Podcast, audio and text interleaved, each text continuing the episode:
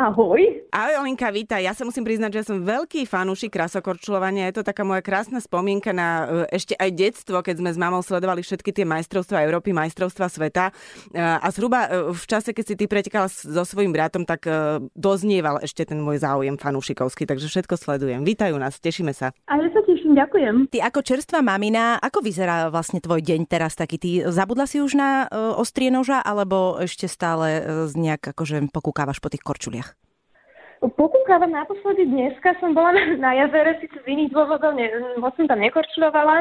V podstate stále trénujem, stále niečo porábam, najnovšie som začala trošku pole dance, aby som bola stále vo forme. Mm-hmm. Ma to celkom aj baví, modriny všade, od hlavy až po pety, ale v podstate stále som pri tom športe a určite ma to baví. Ty si sa nám prizná, že ty by si chcela ešte jednu sezónu absolvovať vyloženie súťažne v rámci krasokorčulovania, v rámci športových dvojíc. Takže to je príprava no, už? Sami...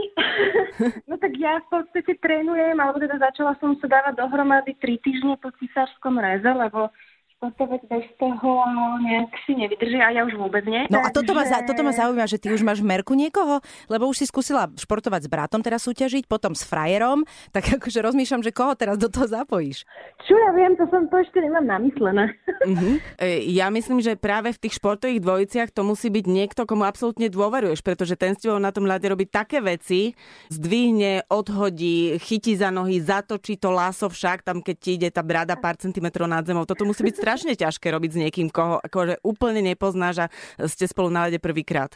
Presne tak, ono, tá dôvera je tam asi najdôležitejšia, možno ešte dôležitejšia ako také nejaké tie zručnosti alebo schopnosti a musí, musí mať takú tú rovnováhu, musí mať sílu a určite musím tomu partnerovi dôverovať, takže... Prosím ťa, aká je teraz uh, situácia na Slovensku s krasokorčulovaním? Trošku to sleduješ?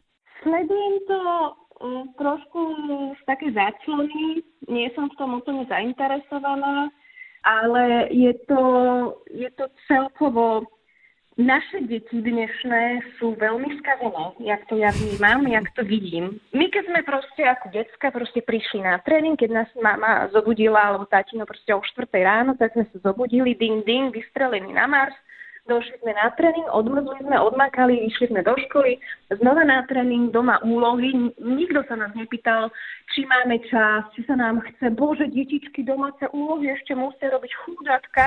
To tak proste nefungovalo. Sa teším, ako bude tvoj syn o 5 rokov rozprávať. Ja som zvedavá, ako to dopadne, ale prežili sme to my, mali sme trošku iný asi režim a iné nejaké hodnoty vštepované. A potom aj tí rodičia si to trošku robia, trošku dosť, pretože naši rodičia nikdy nezasahovali do toho tréningového procesu spôsobom, bože, tréner, čo robíte, na čo, ako, za čo, ešte aj financie tam proste akoby riešil, že prečo toľko a čo ako. Na tie detská sú veľmi takí úzkocitný, lebo ja keď som v škole niečo spravila alebo na tréningu a tréner mi šlahol chráničom, tak som sa bála, že to tréner požaluje rodičom, lebo mi doma letela ďalšia. Takže tá doba je, ja, neho, ja nie som za fyzické tresty, aby to takto nevyznelo, ale tá morálka kedy si bola iná a tí rodičia boli na tie deti taký trošku, ja neviem, prirodzenejšie to všetko bolo a hlavne deti vyrastali vonku, nevyrastali za počítačmi, mm-hmm. nevyrastali za telefónmi a ťuk, ťuk, ťuk a Jasne. tá pohybová aktivita nula. Uh, vieš ty povedať, že aký je ten správny vek, ako vyzerá ten tréning? A... Kedy ste s bratom začali no? vôbec? Kedy ste sa dali na to, že áno, idete robiť krasokorčulovanie?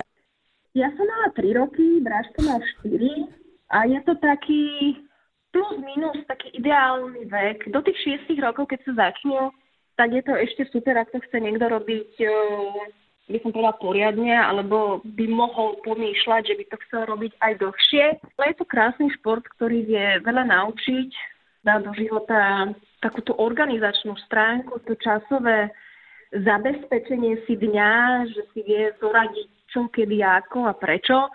Pre mňa je to šport, ktorý sa mi spája s vizažistikou, s návrhom kostýmov, s hudbou, mm-hmm. s tancom cingrlátka a make-upy a to pre žensko ako stvorené. Neviem, mm, vymakaní chlapi. Áno, aj vymakaní chlapi. Takže keď máte doma dievča, ktoré neobsedí na zadku, už sa vie postaviť na korčule a ešte má rado aj cingerlátka, tak je ideálny čas uh, do tých 6 rokov postaviť ju na korčule. Možno z nej niečo bude. Možno 7. miesto na majstrovstvách Európy, ako získali s bratom Joškom, Oli Beštendigová, alebo sa jej podarilo aj reprezentovať Turecko a dokonca tam vyhrať súťaž Hviezdy na ľade. Oli, ďakujeme ti krásne za tvoj čas, držíme palce a teda budeme ťa sledovať, aby to vyšlo ešte teda minimálne jednu sezónu. Ďakujem, ďakujem veľmi pekne.